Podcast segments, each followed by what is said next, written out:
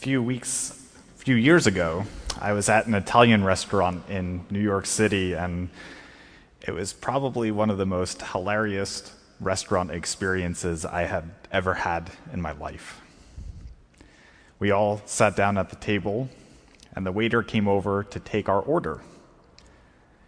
We let him know that we hadn't gotten our menus yet, and he insisted that that was okay. Just tell us what you want to eat. So, one by one, we went around the table, ordering our favorite Italian dish, and one by one, we were abruptly told, We're out of that today. How about I make you a nice? And then he went on to fill in the blank with whatever he thought we ought to eat that day. After he left the table, we all started laughing, just completely befuddled by what had just happened. Despite not getting the food that we wanted that day, we each got what we were really craving a delicious home cooked Italian meal. Our first reading this morning takes place about two and a half months into the exodus from Egypt to the Promised Land and things aren't going so well. It seems that the food supply is running a little low, and the crowd is getting anxious. They begin to grumble, you know, maybe we should have just stayed as captives in Egypt. At least there we had food. Instead, God has taken us out to the desert to starve. Their complaint on the surface seems to be about food namely that they would like some. But their concern runs deeper. That last half of the sentence You brought us out into this wilderness to kill this whole assembly with hunger. That seems to point us to what they are actually craving a desire to know that God is still watching over them. Well, God heard the grumbling of their stomachs and their hearts and said to Moses, At twilight you shall eat meat, and in the morning you shall have your fill of bread. Then you shall know that I am the Lord your God. Then you shall know that I haven't left you. And so every night quails descended on the camp as they feasted, and every morning God made for them a nice, fine, flaky substance, and they had their fill. All with the hope that with each bite they took, that they might be reminded, I am the Lord your God. Perhaps not what they would have ordered, but exactly what they were craving. This morning's gospel amplifies that motif as we move from the bread of heaven to the bread of life. Our passage picks up after the feeding of the 5,000 with five barley loaves and two fish. In John's account, we hear so many were amazed by this miracle that he actually had to go up and hide in the mountains, afraid that they were going to take him by force and make him king. So after twilight, Jesus snuck down the mountain, walked across the water to Capernaum, and others from that feeding spotted him, approaching Christ to place their order. Do it again.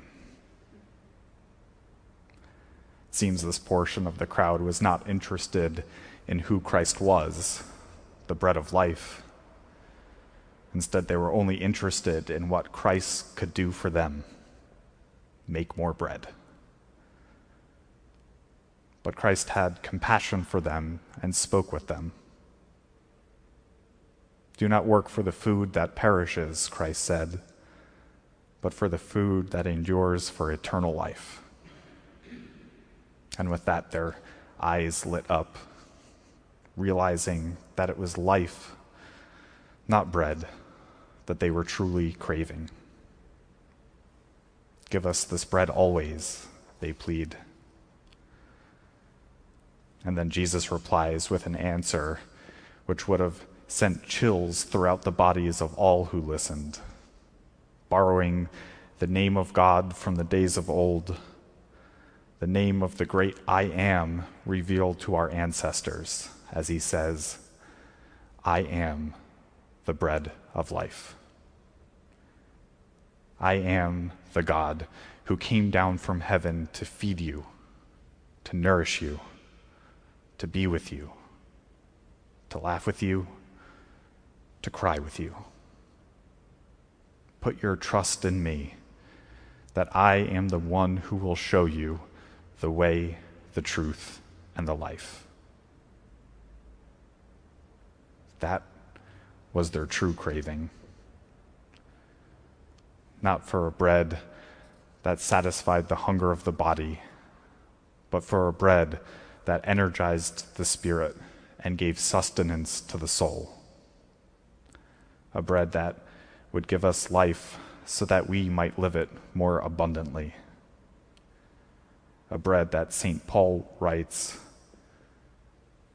will give us the sustenance to equip the saints for the work of ministry. Or in another translation, to equip God's people for the work of serving. The type of serving that Christ models for us this morning isn't a life of service where we hear the superficial needs of others and simply respond. Rather, it's a life where we enter into meaningful relationship with the other so that we might hear not their immediate needs but their true needs, their real cravings in life, and then have the sustenance to give them a heaping serving of God's love. More times than not, that's what their soul really needs. Giving bread, that's the easy part. Sharing life, we'll need that heavenly food to do that work. In our post communion prayer, we pray, And now, Father, send us out to do the work you have given us to do. We pray this week after week because each of us leave this church and resume our ministries. A ministry that we're called to imbue with God's love in all that we do so that each person we encounter might feel the love of Christ through our serving. But more importantly, point that person to a much deeper truth. To hear those words that God spoke so long ago I am the Lord your God. That's our call to let others hear those words through our loving actions.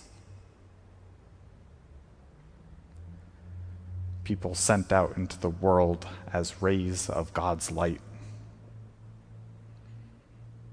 I'll take one order of that, please.